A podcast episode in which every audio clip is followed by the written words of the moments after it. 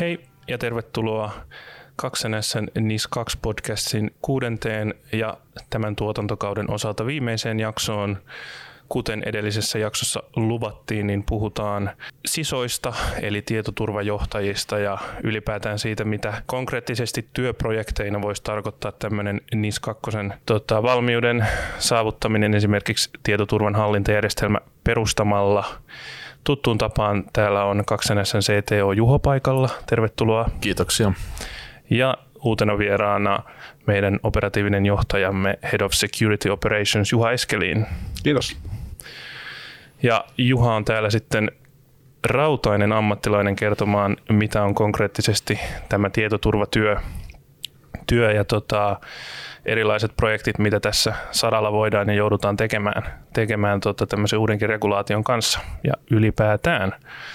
Aloitetaan, annetaan Juhalle puheenvuoro. Esittele meille, kuka tai mikä on SISO. No SISO, Chief Information Security Officer, niin kuin taisit todetakin tuossa jo, niin tietoturvajohtaja tai tietoturvapäällikkö organisaatiossa ja vastaa tietoturvan johtamisesta organisaatioissa ja en mä tiedä, ei ole kovin vakiintunutta määritelmää tai toimenkuvaa sisolle, vaan se riippuu siitä toimintaympäristöstä ja, ja yrityksen toiminnasta paljon, mutta näin niin kuin pähkinänkuoressahan tietoturvajohtaja johtaa tietoturvatoimintoja. Joo. Ja tota, Juholle mä voin heittää tästä pallon ja kysyn, että meidän jaksootsikon mukaisesti, että pakottaako EU nyt palkkaamaan tämmöisen sison?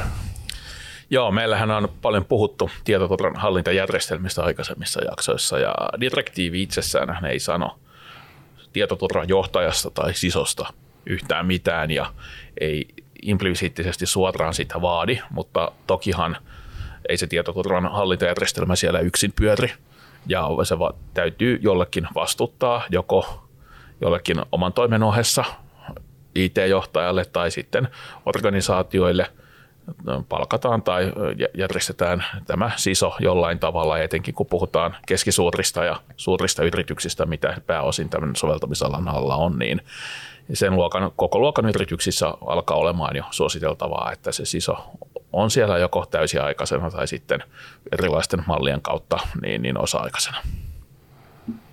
Ja tähän liittyen heitän pallon takaisin Juhalle ja kysyn, että kun on tällainen hallinnallinen tieto, hallinnollinen tai hallinnallinen, varmaan voi olla kumpi vaan, tietoturvan hallintajärjestelmä, ISMS, niin mitä se SISO siinä tekee? Miten se pyörittää sitä? Niin, no en vastaa sun kysymykseen nyt tässä heti, vaan muistuta, että, että sehän on niin kuin ylimmän johdon velvollisuus tietenkin vastuuttaa ne tietoturvatoiminnot. Ja, ja usein ne vastuutetaan tälle joko oman toimen ohella tai, tai täyspäiväisesti toimivalle sisolle. Ja, ja se, se tosiaan sitten sitä kautta valuu siihen päivittäiseen tekemiseen se tietoturvatyö – Eli kun, kun ne roolit ja vastuut, hallintajärjestelmä taitaa sanoa niin, että pitää olla määritelty roolit ja vastuut tietoturvan johtamisen osalta siellä hallintajärjestelmässä.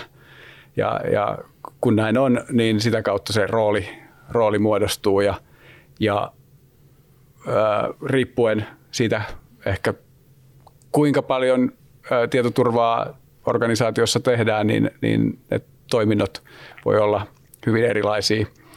Esimerkiksi siis se itse hallintajärjestelmä, jos, jos palataan siihen, niin, niin, niin sehän tarkoittaa sitä, että, että se toiminta on suunnitelmallista ja, ja johdettua. Usein puhutaan tästä PDCA-syklistä, johon liittyy tiettyjä niin kuin toistuvia toimenpiteitä, esimerkiksi vuosikellon mukaan, ja sitten usein varmasti on erilaisia kehitysprojekteja tietoturvaan liittyen – ja ehdottomasti tuossa on niin kuin myös hyvä huomioida tämä ylimmän johdon vastuu, että siellähän on itse asiassa direktiivi, tai anteeksi Suomen tämä lakiehdotus, mikä nyt on lausuntokierroksella jo nostaa ihan erikseen tämän ylimmän johdon velvoitteen ää, seurata sitten, että tätä lakia noudatetaan ja sitä riskienhallintaa, mikä usein tarkoittaa sitä, että eihän se toimitusjohtaja siellä ole sitä riskienhallintaa tekemässä tai pyörittämässä tätä tietoturvan hallintajärjestelmää, vaan hän vastuuttaa siihen sitten jonkun ja se on joko, joko olemassa oleva henkilöorganisaatiossa, jos sisoa siellä ei ole oman toimen ohessa, tai sitten sinne palkataan siso sitten tekemään sitä. Niin eikö tai tämän niissä kaksi lainsäädännön mukaan niin, niin riskienhallinnan toimintamalli ja, ja toimenpiteet riskienhallinnan osalta, niin nehän on sellaisia, mitä tulee varmastikin niin kuin sison vastuulle joo, tyypillisessä. Joo, ja direktiivihän suoraan vaatii sitä riskienhallinnan tekemistä, aika pitkälti vaatii tämmöisen tietoturvan hallintajärjestelmän implementointia, jotta ne direktiivivaatimukset pystyy siellä jollain fiksulla tavalla toteuttamaan, niin se väkisinkin sitten johtaa siihen, että siellä on oltava käytännössä vastuutettuna jollekin henkilölle sitten tämän pyörittäminen, ja monessa tapauksessa se on sitten se siso, joka sitten katsoo ja vastaa siitä tämän hallintajärjestelmän pyörittämisestä. No tota, nyt tullaan sitten tähän puoleen, että mekin konsulttitalona voidaan tässä olla mukana. Nimittäin sisoa ei ole välttämättä pakko palkata täyspäiväistä uutta, jos, jos organisaatio on ehkä koko ajan toiminnan laajuus ei sitä vaadi. Annetaan vaikka Juhalle tästä puheenvuoro, että tota, on mahdollisuus tehdä tällaista projektiluontoista vuokrasisotyötä. On mahdollista tehdä tämmöistä työtä. Kyllä, ja, ja sehän on ju, juuri niin, että, että tota, SISO, niin, niin kuin tuossa alussa todettiin, niin se tehtäväkenttä on laaja ja, ja, ja toki niin kuin tämän uuden lainsäädännön kautta siihen tulee selkeitä velvoitteita, jotka niin kuin määrää tai ohjaa myös sitä, sitä usein SISON toimintakenttää. Ja, ja sitten, koska ehkä tulee jotain lisätöitä, niin, niin voi olla, että se, se niin kuin nyt toimiva siso, niin hänen, hänen tota, organisaationsa tai hänen oma aikansa ei, ei riitäkään niin kuin kaikkia niitä velvoitteita tekemään, jolloin, jolloin tämmöinen niin kuin konsultti, asiantuntijapalvelu, niin ilman muuta on, on jossain tilanteessa järkevää. Tai sitten Toinen, toinen asia, missä, missä niin kuin asiantuntijayritykset, konsulttiyritykset voi auttaa, niin on just sit se, että, että tuodaan jotain erityisosaamista, esimerkiksi just projektiluonteisesti, niin kuin taisit tuossa sanoa. Ja tässä on myös hyvä huomioida sitten nämä niin kuin toimitusketjut, mitä aikaisemmin ollaan puhuttu, ja siellä sitten voi olla paljon pienempiäkin organisaatioita toimittamassa palveluita sitten tämän soveltamisalan alla oleville yrityksille ja siellä nämä asiakkaat voivat sitten sopimusehdoissa vaatia vaikka, että siellä pitää olla tietoturvan hallintajärjestelmä ja nämä organisaatiot sitten on siinä niin kuin käytännössä joutuu sen jollain tavalla ratkaisemaan, jolloin tämmöisessäkin tilanteessa tämmöinen osa-aikainen vuokrasiso voi olla niin oikein hyvä ratkaisu ihan johtuen siitä, että sun ei tarvitse niin se työnantaja riskiä vastuuta kantaa, sulla ei ole, sun ei tarvitse miettiä, miten sä saat sen pätevän sison rekryttyä, ja se kustannuskaan ei välttämättä merkittävästi isompi ole, että jos se on osa-aikaisena versus sitten ää, palkattuna täys, täysaikainen siso, jos kuitenkin tehtäviä ei, tai tehtävän laajuus on sen verran pieni, että selviää esimerkiksi kahdella tai kolmella päivällä viikossa. Just näin. Ja tietysti vielä tähän lisätäkseni, jos mennään tällaiseen organisaatioon, jossa välttämättä tietoturvan hallintajärjestelmää ei varsinaisesti ole tai se on hyvin, hyvin paljon suppeampi kuin mitä vaikka direktiivi ja uusi lainsäädäntö vaatii, niin sitten hän voi olla myös helpompaa tota, hankkia, hankkia siihen projektiluontoisesti joku tekemään se hallintajärjestelmän perustaminen tai laajentaminen ja sitten se, että se saadaan rullaamaan, mutta sitten se voi rullata, rullata pienemmissä organisaatioissa myös sit vaikka sillä, että joku on muiden toimiensa oheen se iso, mutta että tämä perustamistyö ja tämä vaatii todella paljon aikaa. Just näin. Mehän välillä kutsutaankin, kutsutaankin meidän, meidän tota hallintajärjestelmäasiantuntijoita niin tämmöiseksi tietoturvan rakennusporukaksi, että, että se, jos ottaa tuon kiinteistövertauksen, niin, niin, niin kun taloa vaikka rakennetaan tai kiinteistöä, niin, niin siellä pyörii porukkaa tekemässä paljon, paljon töitä sen talon kasaan saamiseksi, mutta sitten kun, kun se talo on rakennettu ja, ja siinä on katto päällä ja, ja se on varsinaisesti toiminnassa, niin, niin sitten kiinteistöhuolto voi, voi pyörittää sitä pienemmällä panostuksella, että, että just näin, että Ja tähän myös mun mielestä sopii myös se vertaus hyvin, että jos, et, jos sä lähdet itse rakentamaan omakotitaloa ja ei siitä aikaisempaa kokemusta ole, niin se voi olla aika kivinen tie ja viedä aikaa. Ja samahan on tässä ISMSn rakentamisessa, että sitten taas jos ottaa jonkun vuokrasison, niin silloinhan se kulmakerroin pienenee huomattavasti, että siellä on kuitenkin usein hän on rautainen ammattilainen ja pystyy sen nopeammassa ajassa tekemään ja todennäköisesti paremmin, mitä sitten jos, jos itse yrittäisi lähteä tekemään ja jos, jos ei ole niin kuin asiasta aikaisempaa kokemusta ja osaamista. Justiin näin, että nykyään kun käytetään paljon sähkötyökaluja tuolla rakennustyömailla, niin, niin jos on harrastajavehkeet, niin akut tyhjenee tota, aika nopeasti, mutta kun ammattilainen tulee työkalujen kanssa, niin, niin tota, niissä riittää virtaa. Mm. Kyllä vaan.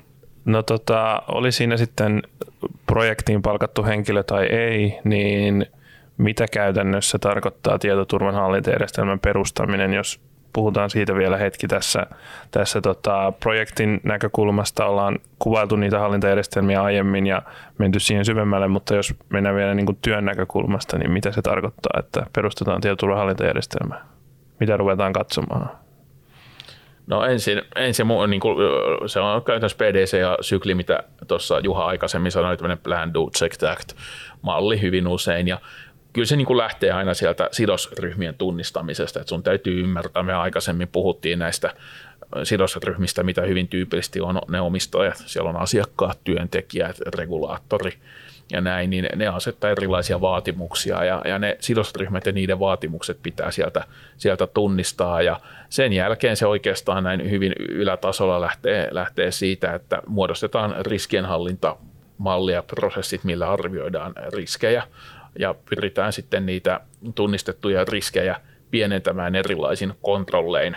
Ne voi olla ihan teknisiä kontrolleja, otetaan vaikka jotain, vaikka pääsyn hallintaa, tai ne voi olla hallinnollisia kontrolleja, esimerkiksi joku prosessi, vaikka rekrytilanteessa taustojen tarkistus voi olla tämmöinen, millä pyritään sitten niitä riskejä pienentämään. Sitten siellä on vielä lopuksi tarkistusvaihe, eli pyritään mittaamaan, että ne riskit on tosiasiallisesti pienentyneet, eli ne kontrollit suomeksi sanottuna toimii niin kuin on suunniteltu. Ja tämä on tämmöinen jatkuva niin kuin pyörivä sykli, mitä sitten pyritään jatkuvasti parantamaan sitä omaa, omaa toimintaa. Tuossa se pähkinänkuoressa on ja totta kai se sitten niin kuin siellä tulee näitä tietoturvapolitiikkaa ja muuta dokumentaatiota siinä, siinä kyljessä, mutta näin hyvin ylätasolla niin, niin ton tyylisestä asiasta kyse. Mm. Ja toi on hyvä, Juho, kun nostit esiin just toi sidosryhmät ja, ja näin, niin, niin tätähän ei voi hallintajärjestelmää ei voi rakentaa semmoisessa tyhjiössä tai, tai kuplassa, vaan, vaan to, toki se liittyy tiukastikin siihen yrityksen tai organisaation toimintaan, liiketoimintaan ja, ja, ja ne sidosryhmät löytyy sieltä ymmärtämällä ja tulkitsemalla sitä liiketoimintaa. Kiitos. Tota, haluatteko, onko lisättävää tästä aiheesta sisot, konsulttityö, muu, nyt saa sanoa. Tuleeko jotain mieleen niissä kaksi siso aiheesta, jota ei vielä puhuttu? No, NIS 2 taitaa tänne riskienhallinta terminalle alle tota, äh, niputtaa aika montakin asiaa. Mm ehkä mulla olisi Juholle kysymys siitä, että, että tota, siellähän on, on niin kuin hyvin laajasti kuvattu just tähän niin kuin hallintajärjestelmään liittyviä asioita, tietoturvatietoisuuden kehittämistä ja, ja, ja, ja, ja tota, Kyberhygieniakäytäntöjä. Niin, mm. niin ju, juuri näin. Niin, niin miten niin kuin sitten jos ajatellaan asiantuntijapalveluita tai konsultteja, niin, niin niin siellä onko joku osa-alue, mitä sä tunnistat siellä, siellä niin kuin, ää, siinä 12 kohdan listassa, mikä nimenomaan tyypillisessä organisaatiossa sisolta ehkä on niin kuin, en mä sano heikoimmalla, mutta, mutta semmoista, missä, missä niin kuin konsulttiyritykset voisi nimenomaan auttaa. Ja mä sanon niin kuin ehdottomasti, mikä mulla kokemus meidänkin asiakkaista on, on se haaste, on tämä toimitus, toimitusketjujen hallinta. Ja se ei ole pelkästään sit niin kuin toki se on sison vastuulla tietoturvan näkökulmasta, mutta se on hyvin laaja alue, koska liiketoimintahan tykkää ostaa palveluita ja ja sitten usein siellä voi olla jo nimet paperissa ennen kuin siso edes kuulee asiasta. Ja siinä vaiheessa, kun sopimusneuvottelut on käyty, niin eihän kukaan toimittaja omaa asemansa heikennä ottamalla sinne vapaaehtoisesti lisää tietoturvavaatimuksia. Että kyllähän niitä voidaan ottaa, mutta sitten se yleensä maksaa rahaa. Ja niiden neuvotteleminen on, on huomattavan paljon helpompaa siinä sopimusneuvotteluvaiheessa. Ja, ja muutenkin se, että useilla organisaatioilla ei välttämättä ole edes tietoa kaikista toimittajista – niitä on hyvin paljon ja ei edes välttämättä ymmärretä millaisia pääsyjä näillä toimittajilla on tämän organisaation yrityksen tietoihin, tietojärjestelmiin, millaisia riskejä ne sitä kautta muodostaa, niin siinä vaiheessa se toimitusketjujen hallinta on hyvin haastavaa, kun ei ole, kun ei ole sitä tietoa, että minkälaisia riskejä ne muodostaa, niin on aika vaikea lähteä miettimään, että miten me niitä toimittajia kontrolloidaan ja millaisia vaatimuksia meidän pitäisi kullekin toimittajalle sitten asettaa.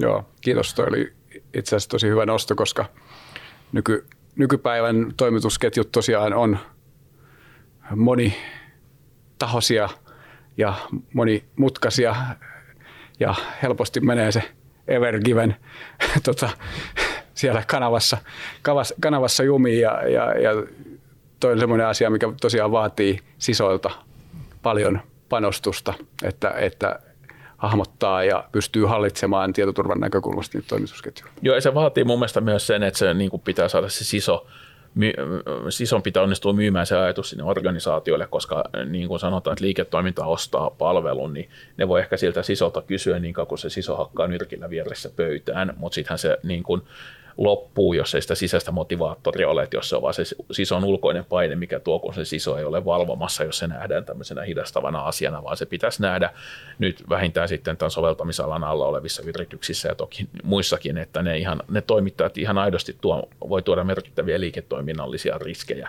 Ja se on myös sitä kautta sitten liiketoiminnan pitäisi muistaa, kun ostetaan järjestelmiä, kun otetaan, varjotaan uusia toimittajia, niin siellä on organisaatiossa toivottavasti omat prosessit, miten se tehdään. Siellä on omat vaatimukset, mitkä pitää läpäistä, jolloin se on jo, ne ensi askeleet on huomattavasti hallitumpia ja silloin luultavammin se toimittajakin on jossain kirjoissa ja kansissa siellä yrityksessä, sitä on helpompi hallita ja ehkä myös mietitään, että mihin kaikkeen sen toimittajan aidosti täytyy päästä käsiksi. Kyllä.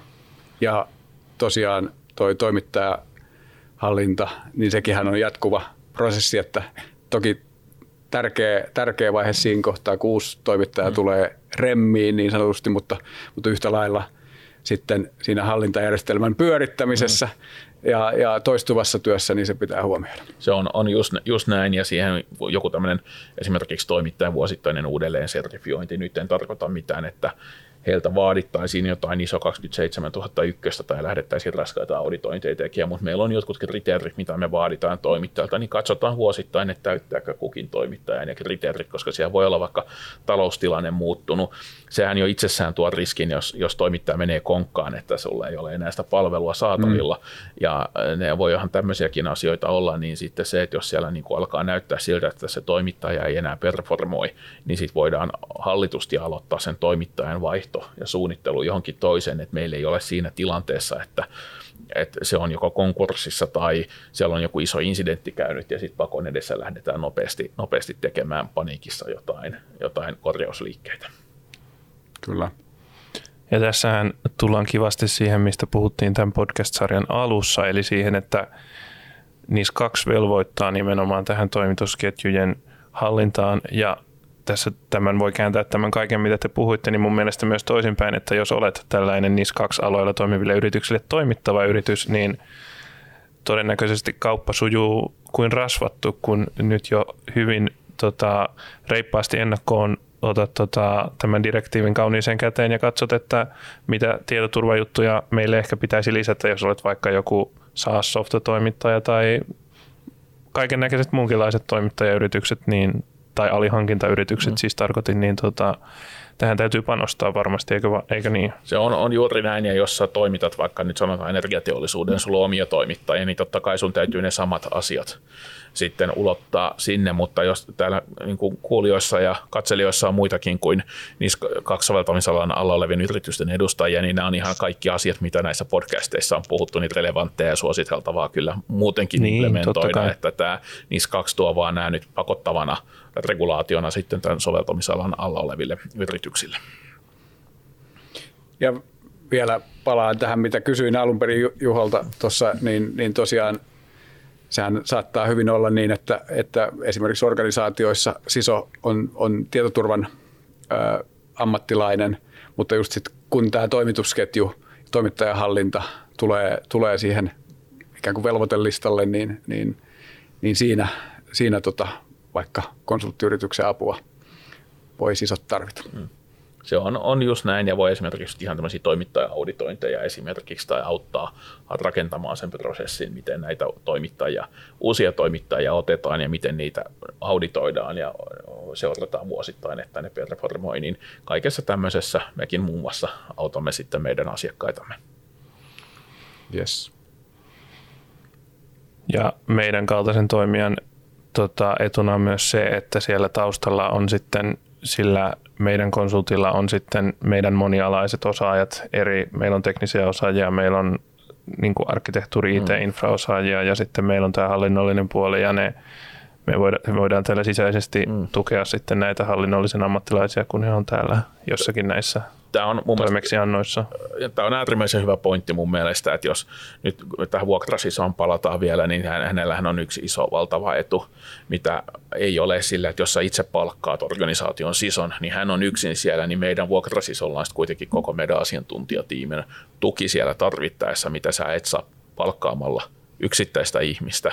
Ja tämä on myös niin kuin asia, mikä kannattaa kannattaa tarkkaan miettiä ja on ihan, voi olla isokin etu vähän pienemmille yrityksille, missä sitten ei välttämättä ole omaa tämmöistä tietoturva- tai turvallisuusorganisaatiota taustalla, vaan se siso on sitten siellä aika, aika yksin.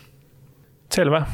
Päätetään tähän 2 NIS 2 podcasti tältä osaa ainakin. Emme lupaa, etteikö tulisi lisää tai että tulisi lisää. Katsotaan, miten asiat kehittyy, mutta päätämme tämän tuotantokauden tähän. Kiitoksia Juha viimeiseen jaksoon osallistumisesta. Kiitos kutsusta. Ja kiitoksia Juho koko podcastiin osallistumisesta. Kiitoksia, on ollut mahtavaa olla täällä. Kiitos myös minun puolestani. Tätä podcastia tosiaan tuottaa Second Nature Security Oy, eli me 2NS, ja meihin voi tutustua muun muassa osoitteessa 2NS.fi tai vaikka etsimällä meidät linkkarista ja laittamalla seurantaan. Näihin puheisiin kiitoksia kuulijat ja katselijat ja näkemiin.